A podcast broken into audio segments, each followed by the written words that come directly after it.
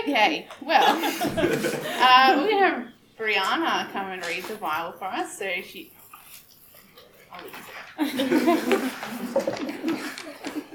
Hi everyone, my name is Brianna. Um, I'm a first year nutrition student and um, I'm going to do the Bible reading today and it's on the inside of your pamphlets.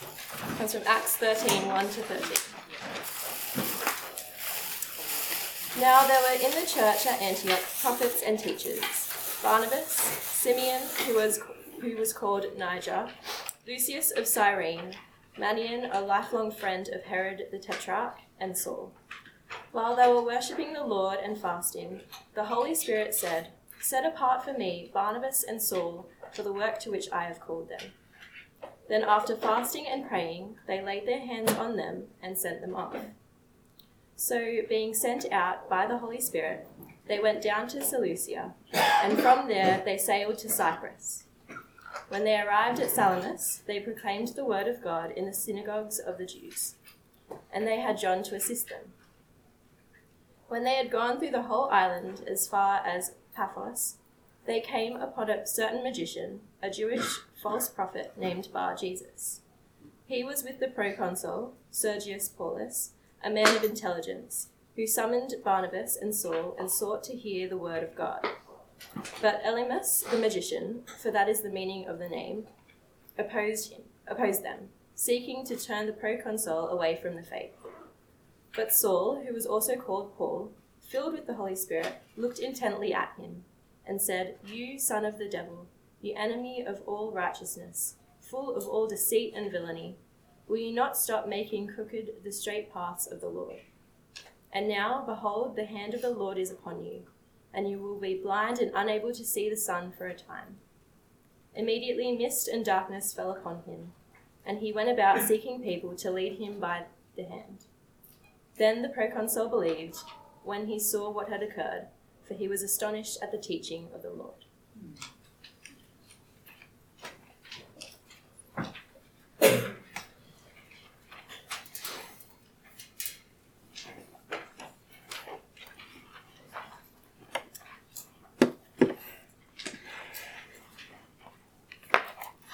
Thanks, Brianna. It's good to see you here, uh, especially if it's your first time with us. And I'm wondering whether my mic is on or not. Does it sound like it's on? It doesn't sound like it's on. Do I need to do something? I'm doing this for recording purposes. I'll, I'll flick the switch. That might be a good thing to do. Yeah, let's go with that. So it's great, especially if it's your first time with us. Uh, we just heard something of what we call Jesus Weeks in the last week, in which uh, a number of people went out and shared this message of Jesus with others. And it may be that you're here because of that, or you just happen to have stumbled upon us this very week. Either way, it's so good to have you with us. What I'm going to do is actually uh, ask God to help me teach this portion of Scripture to you faithfully, given that is His Word, and then we're going to see what we can do together. So please join me if you're the praying kind. Let's pray together. Our Heavenly Father, we thank you for the privilege it is to gather here uh, on a lunchtime uh, to hear a part of your word, uh, both read and taught. And as we listen to it, please so speak to our souls that we might respond in a manner that is pleasing to you.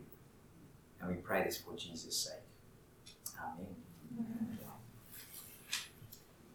Andrew and Sarah Lubbock, together with their children, served as missionaries in Italy for almost 10 years. And they shared the earth shattering news of Jesus with university students in Florence. University students just like you. Except because they were Italian, they were probably more fashionable, but that's, that's beside the point. In their first three year term in Florence, they got lots and lots of encouraging emails, stacks of them. But there was one that actually stood out from all the others. This is what it said. I cannot believe that you are so bigoted, so arrogant, so conceited, that you can think that you can go to another country that is not your own and call people to change the way they live, what they think, and what they believe. And I invite you to come back to Australia immediately. How would you have responded to that email if you were Andrew or Sarah? Perhaps you might even agree with those sentiments. You're here checking things out regarding Christianity, and it does seem a little somewhat arrogant to ask someone to change their lives, doesn't it? I mean, what right do they have to go to another country to tell people about Jesus who calls on people to turn back to Him? What right? What right do I have on this campus to do likewise? Well, you see, that's what we have in front of us here today in the text of Scripture that was just read out for us. There were people going to another country, going to other cultures to proclaim the news of Jesus. These people are what Christians call missionaries. Now, if you have joined us for the first time, we do meet weekly in this room at this time to look at the portion of the Bible. And the part of the Bible we're looking at is called Acts, or the Acts of the Apostles. And the big story of the book of Acts is that in God's timing, Jesus will establish his rule from heaven as king over all the nations. In God's timing, Jesus will establish his rule from heaven as king over all the nations. That's the big story of the book of Acts. And it started back in chapter 1 when the apostles asked Jesus if he was going to restore the kingdom to Israel. And the answer that Jesus gave, in part, was to commission his apostles, his then 11 disciples, so that they replaced the 12th, who was Judas, who suicided. But he commissioned his apostles to be witnesses to his kingship, beginning in Jerusalem, then Judea, Samaria, which is one region, and then to the ends of the earth.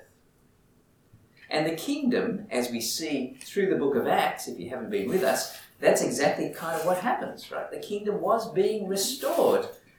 Firstly, we see the Holy Spirit of Jesus poured out from heaven upon his people in chapter 2 to show that Jesus is Lord of the nations. And this news of Jesus spreads throughout the book of Acts. It spreads primarily because of persecution. In the first six or so chapters, they're in Jerusalem, and the word of God goes out amongst the people, amongst the Jewish people of their son. But by the time you get to chapter seven, there's a guy by the name of Stephen who is actually martyred, right? He's stoned to death because he is telling people about Jesus. And then there is a great persecution that takes place, and people flee. Jewish believers flee to Judea Samaria, right, that one region, and then to what will be known as the ends of the earth. But they're there spreading the word of God as they're persecuted and going along. And at first, they share it exclusively with Jewish people, but that was never God's intention. The Jewish people were meant to be a mm-hmm. channel of blessing for the nations. And so the person who especially championed this message to go to the nations was a person who was, well, initially approving of the murder of Stephen a guy by the name of Saul. But Saul was miraculously converted on the Damascus Road. He was temporarily blinded by Jesus. And Jesus said of this Saul that he is to be my chosen instrument to carry my name before the Gentiles, before the nations, before the kings, before the children of Israel. And what we see here in chapter 13, so I've just been going through the story so far, what we hear, have here in chapter 13 is Saul doing this, taking this earth shattering news of Jesus to the nations. And it's here that we learn that Saul's other name is Paul. It was actually in verse 9 of our reading. It's Paul, and from here on in, he's always known as Paul. And what we have effectively is the first intentional overseas mission in history. It's before your very eyes in chapter 13, the very first one, where they proclaim Jesus intentionally as missionaries to other people groups. So, what did Paul's first missionary journey involve? Well, firstly, it involved a commissioning in a place called Antioch. We've got a map here of Antioch. So, this is ancient Syria. Kind of modern Turkey is where you can see that blue outline, and Antioch is there in the red, right, in the top left hand corner. And there you have uh, these other famous cities that we'll know of today, but Antioch is right there. Back at Antioch in ancient Syria, there was this mega generous church where Paul and his mate Barnabas had taught for a year or so together with other prophets and teachers. It was this mega generous church because they initially sent Paul and Barnabas with a gift to go down to Israel, down to Jerusalem, which is kind of down here if you go to the map. They go down to Jerusalem to help them out because there was a great famine there. And they helped them out with all their generosity. So it was a mega generous church helping relief efforts there in Jerusalem. You'll learn about that in chapter 10 and verse 27. But this church was not just mega generous, it was mega cultural, multicultural. Have a look in your sheets in chapter 13. Write the first sentence there, the small number one, where it says, Now there were in the church at Antioch, this Antioch, prophets and teachers, Barnabas, Simeon, who was called Niger, Lucius of Cyrene, Manaen, a lifelong friend of Herod the Tetrarch, and Saul.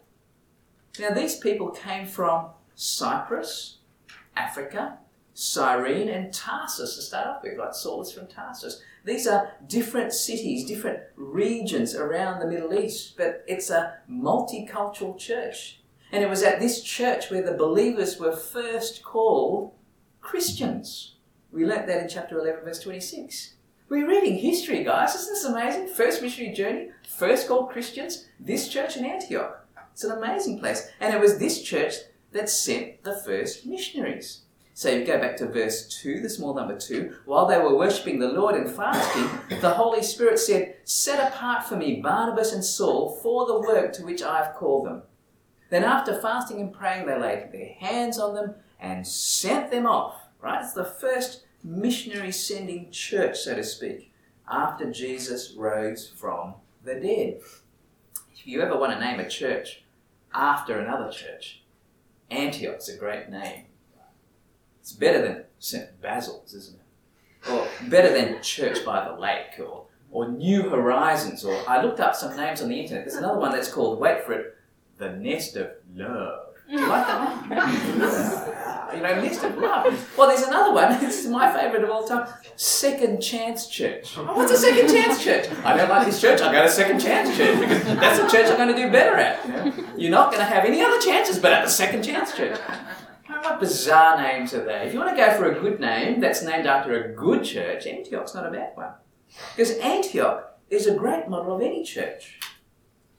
And where do they send the world's first missionaries of Jesus? Look at verse 4, It's more than 4. So, being sent out by the Holy Spirit, they went down to Seleucia, and from there they set sail to Cyprus. Cyprus. Turns out that Barnabas was from Cyprus.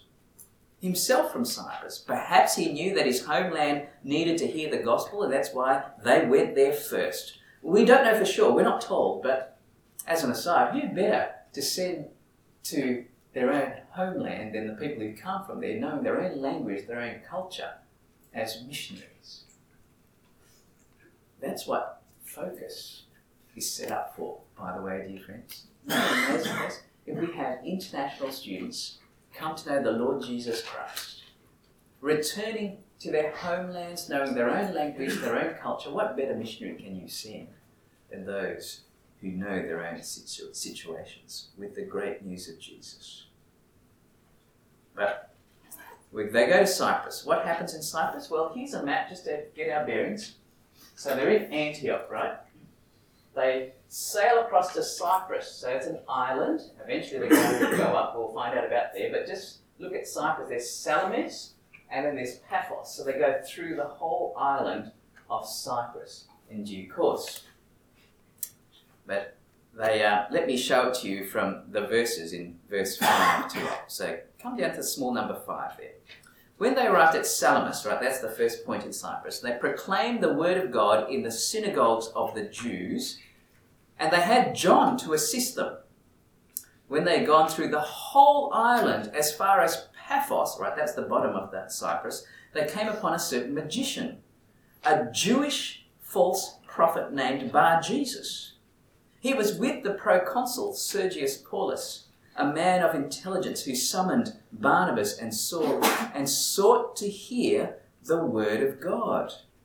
But Elymas the magician, which is the other name for this Bar Jesus, right? Elymas the magician, for that is the meaning of his name, opposed them, seeking to turn the proconsul away from the faith.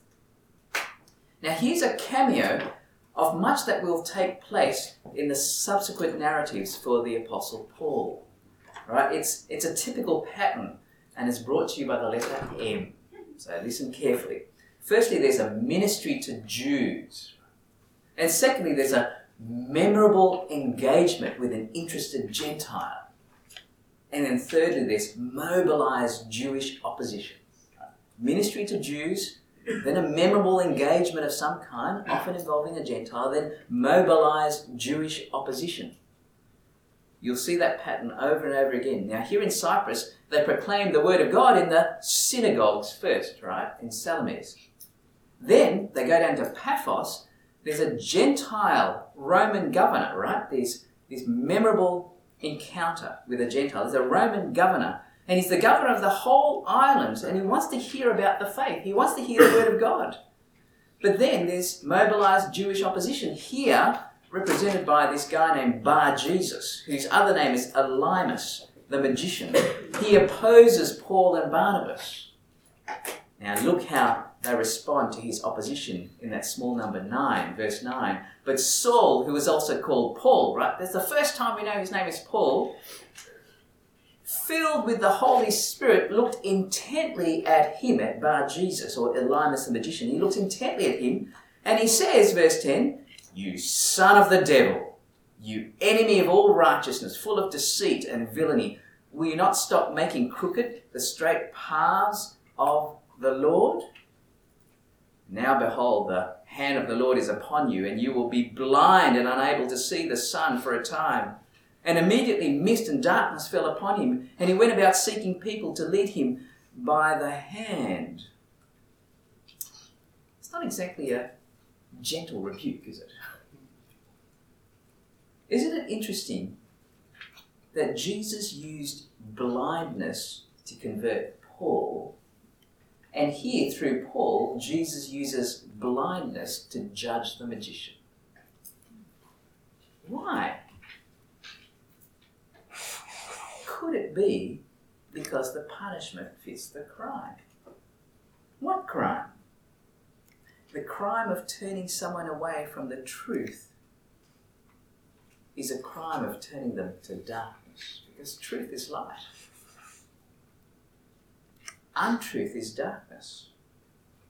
For Elymas the magician, or Bar Jesus, to turn someone away from the truth of Jesus makes him not a son of Jesus, which is what Bar Jesus means, son of Jesus. Well, he's not the son of Jesus, rather, he's a son of the devil.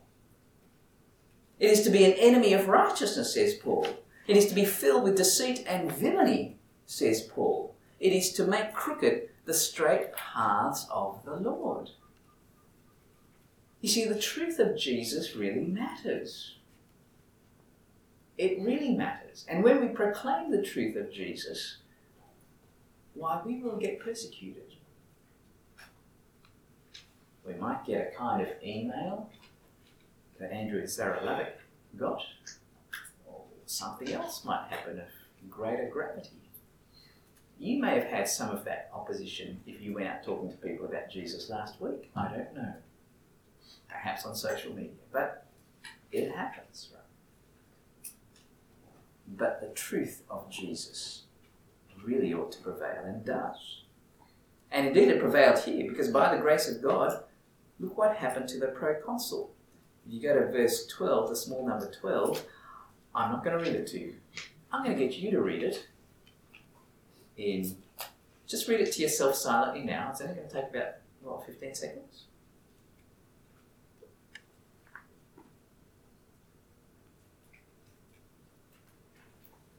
You've read it?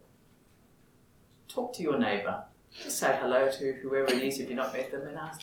Just simple comprehension. What happened to the proconsul? What happened to the proconsul? say hello to the person next to you, say hello. Simple comprehension, nothing to be frightened of. What happened to the proconsul?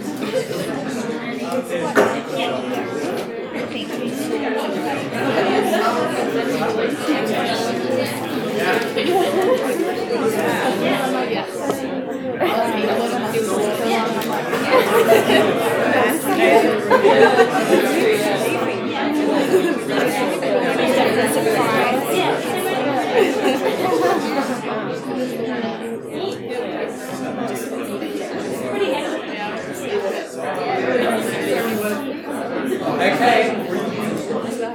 I, I hope it's fairly straightforward comprehension. So what happened to the proconsul? Anybody? Anybody maybe this half? Anybody want to share with us this half?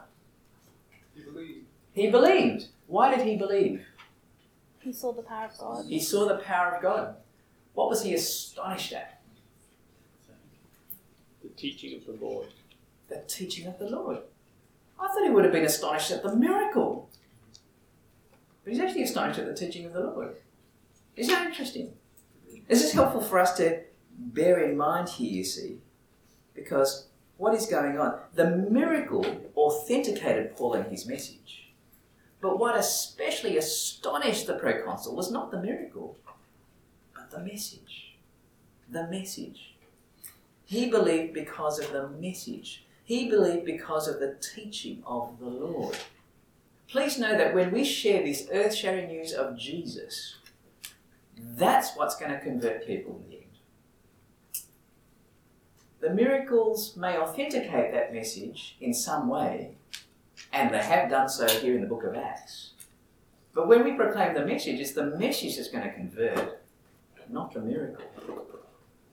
The miracle, the ultimate miracle, is that of people believing because of the message. That's the ultimate miracle. We've got an amazing message here that converts. And what did they teach concerning the Lord? We didn't. We're not actually told here, but you can bet your bottom dollar that ultimately it was the same as what they taught everywhere they went, even though they taught it from a different angle depending on who they spoke to. If they spoke to Jews, they knew that they had uh, a long history to recall and recount because God had spoken to the Jews over and over again, his very own people. But when they came to Gentile people, well, they couldn't assume any of that knowledge. They share that knowledge in different ways. And we're going to see how that differs this week compared to next week when we look at the different groups of people. Because, firstly, they go to another place in Antioch. Have a look at verse 13, small number 13 there. Now, Paul and his companions set sail from Paphos. This is after the proconsul belief, right? They set sail from Paphos in uh, in Cyrene, they, and they go north and came to Perga in Pamphylia. And John left them and returned to Jerusalem. So John, who joined them, is John Mark. He leaves them at this point, and we're going to discover at the end of chapter 15 that Paul and Barnabas are going to have a big dispute over this guy leaving at this point. Verse 14, small number. But they went on from Perga and came to Antioch in Pisidia. And on the Sabbath day they went into the synagogue and sat down. Now, we'll come back. Oh, sorry, verse 15. And the reading from the law and the prophets, the rulers of the synagogue sent a message to them, saying, Brothers, if you have any word of encouragement for the people, say it. Sorry, yes, these portions of scripture are not printed for you because I couldn't have the whole passage in front of you.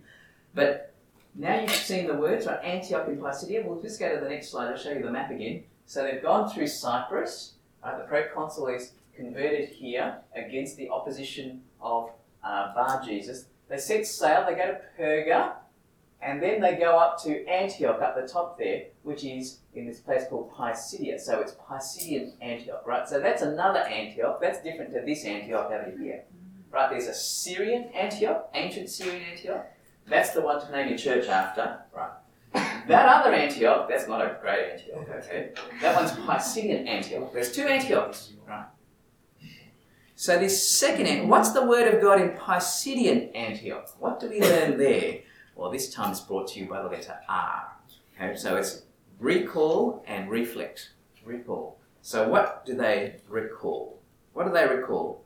Firstly, Paul recalls the history of Israel, given that he's speaking to a Jewish audience, right? So they know something of what God has done in their history, and we sadly don't have time to read all of it. But in gist, if you're familiar with this, this will be familiar with. If you're, oh gee, that was a tautology. Was it? Mm-hmm. If you're familiar with it, you are familiar with it, right? But if you're not, these names are just going to go over your heads, and it doesn't. matter. just, just, just stick with us, right?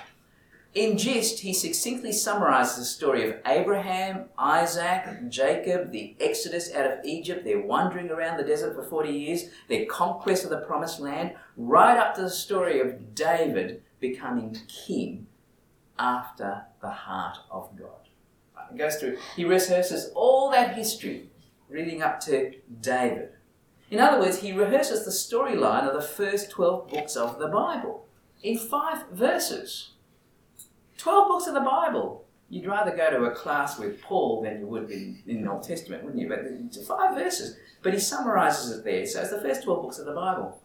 Hands up if you think you know the first 12 books of the Bible and just the names of them, just, just roughly. This is not a show off thing. I just want to have a feel for how whether we think we kind of know. Yeah, kind of. Okay, you and I are going to sing a song together. Okay? Goes like this Genesis, Exodus, Leviticus, Numbers, Deuteronomy, Joshua, Judges, Ruth, First and Second Samuel, First and Second Kings. Got it? Okay, those of us who know it, this is a way to get it into the memory. Okay, ready? Sing along with me, everybody. Genesis, Exodus, Leviticus, Numbers, Deuteronomy, Joshua, Judges, Ruth, First and Second Samuel, First and Second King. Well done, guys. Okay, get it into your system here. Right? It's a really good way to remember the first 12 books of the Bible, and that's what he did. In fact, wouldn't that a great way to open see? Imagine Paul saying that. That'd be great. Five verses. 12 books of the Bible, but the, the key thing in all of that is David. It's all about David. He's the key person in the entire storyline because God made precious promises to David that he would treat every son who became king in David's line as his own son. So every legitimate king in David's line will become a son of God. Jesus is not the only son of God. Every king in the line of David is. Of course, they fail and Jesus succeeds. But let's pick up the sermon in verse 21, up here. Then they asked, this is the people in the Jewish synagogue asking Paul. They are, oh, sorry, that's not bad. It, it's what uh, Paul is recounting uh, in terms of the history of Israel. Then they asked for a king, and God gave them Saul, the son of Kish. It's a different Saul, right? First Saul king, a man of the tribe of Benjamin for 40 years. And when he had removed him, he raised up David to be their king, of whom he testified and said, I found in David, the son of Jesse, a man after my heart who will do all my will. And of this man's offspring, right, of David's offspring, God has brought to Israel a Saviour, Jesus, as he promised.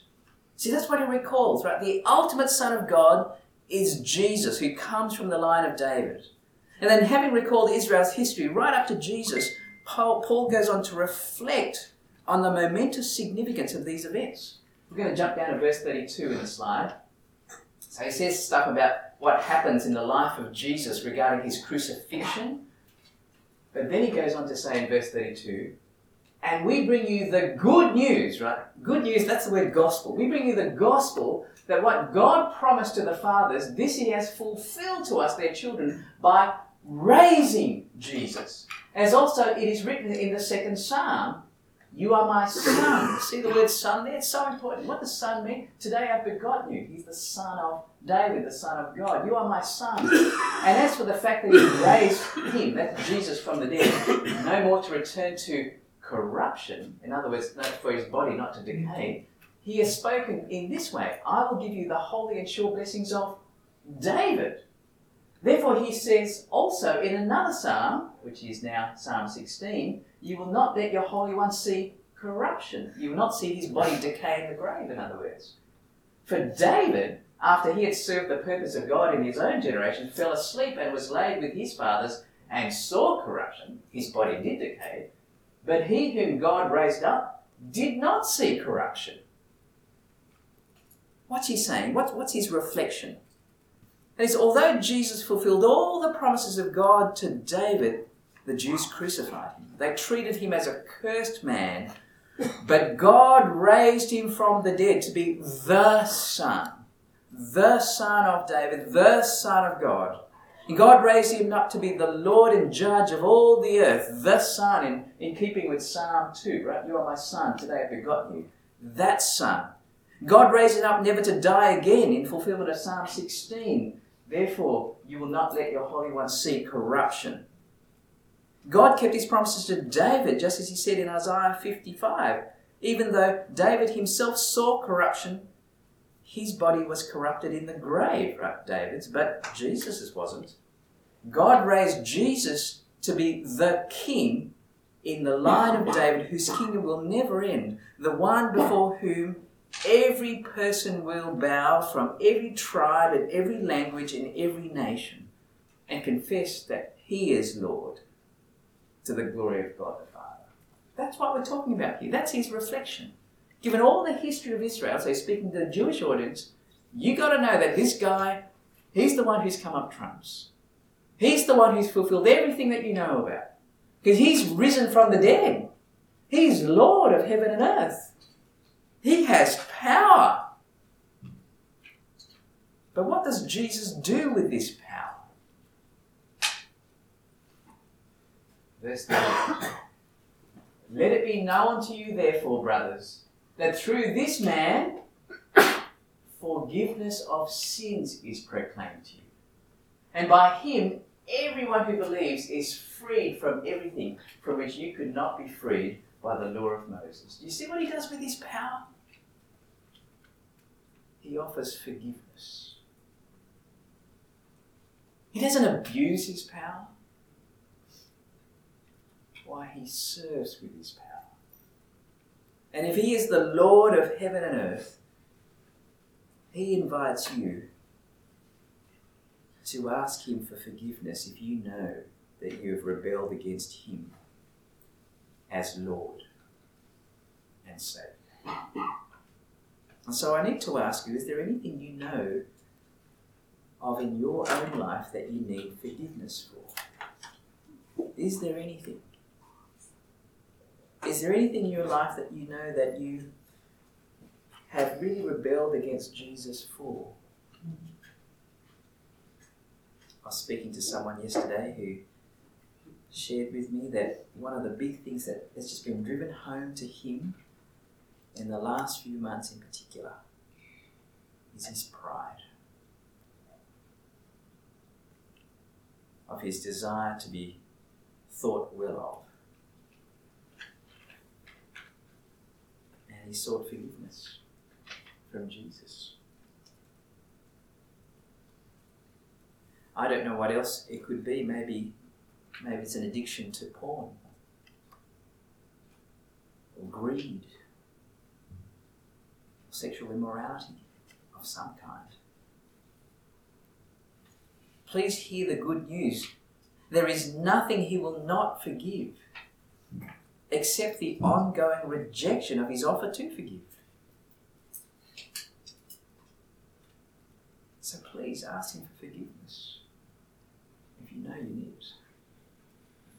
And he will free us from everything you could be not be freed from by the law of Moses, we're told free from the penalty and control of all those things from which it was impossible to find release by the law of Moses. The law of Moses did not satisfactorily deal with sins. Neither does any religion today, by the way.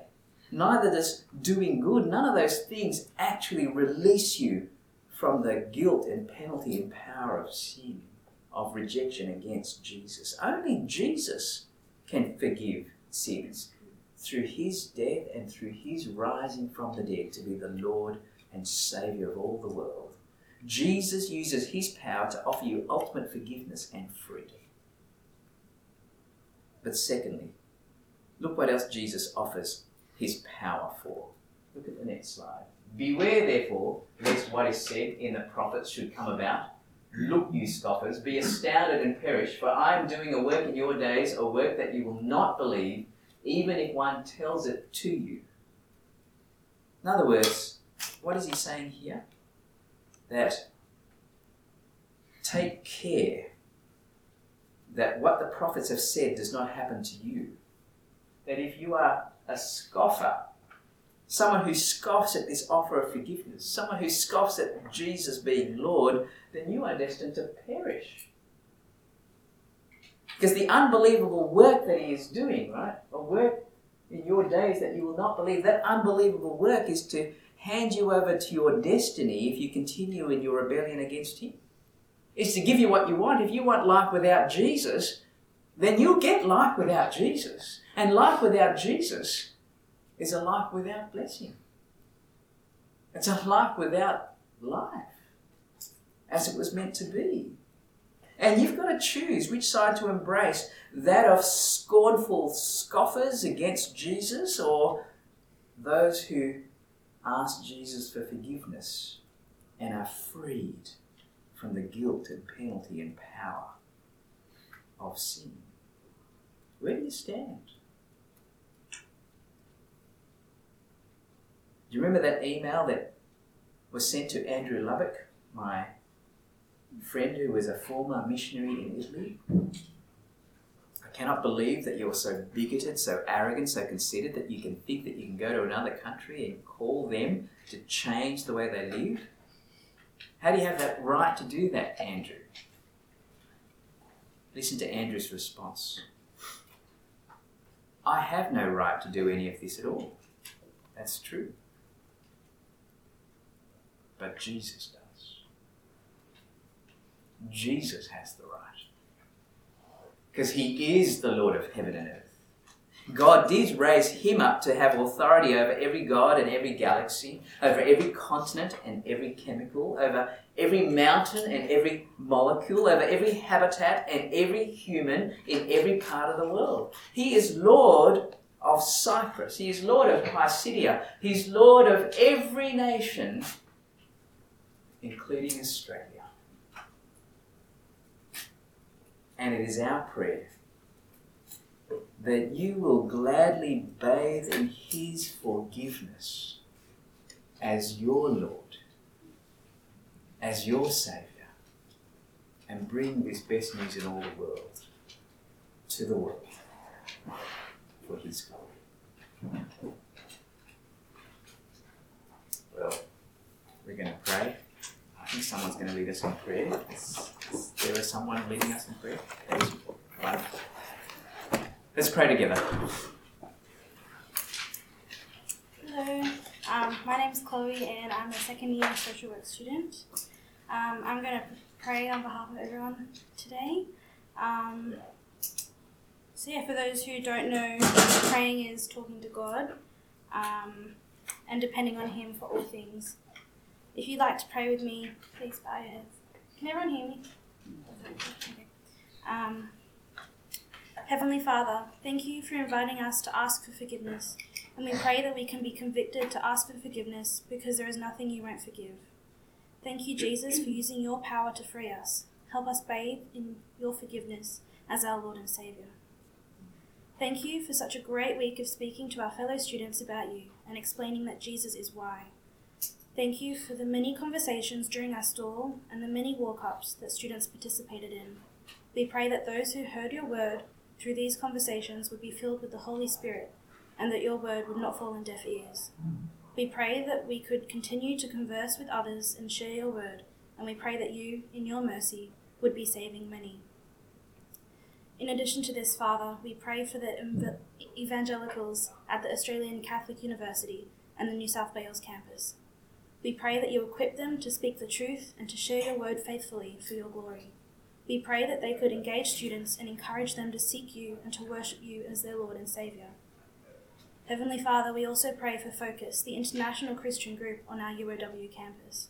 We pray for the many new students who attend the Thursday night talks and that they would be eager to read the Bible with domestic students. We pray that the international and domestic students would be keen to develop gospel centered relationships with each other and that you would bless their interactions. Heavenly Father, we thank you that you are a God who listens. We thank you that you are always there for us and that you never leave us. Father, I pray for everyone in this room that they will lean on you and trust in you with their whole heart. Whatever their burdens, I pray that they give them to you and have confidence that you hear them when they cry out. Amen. Amen.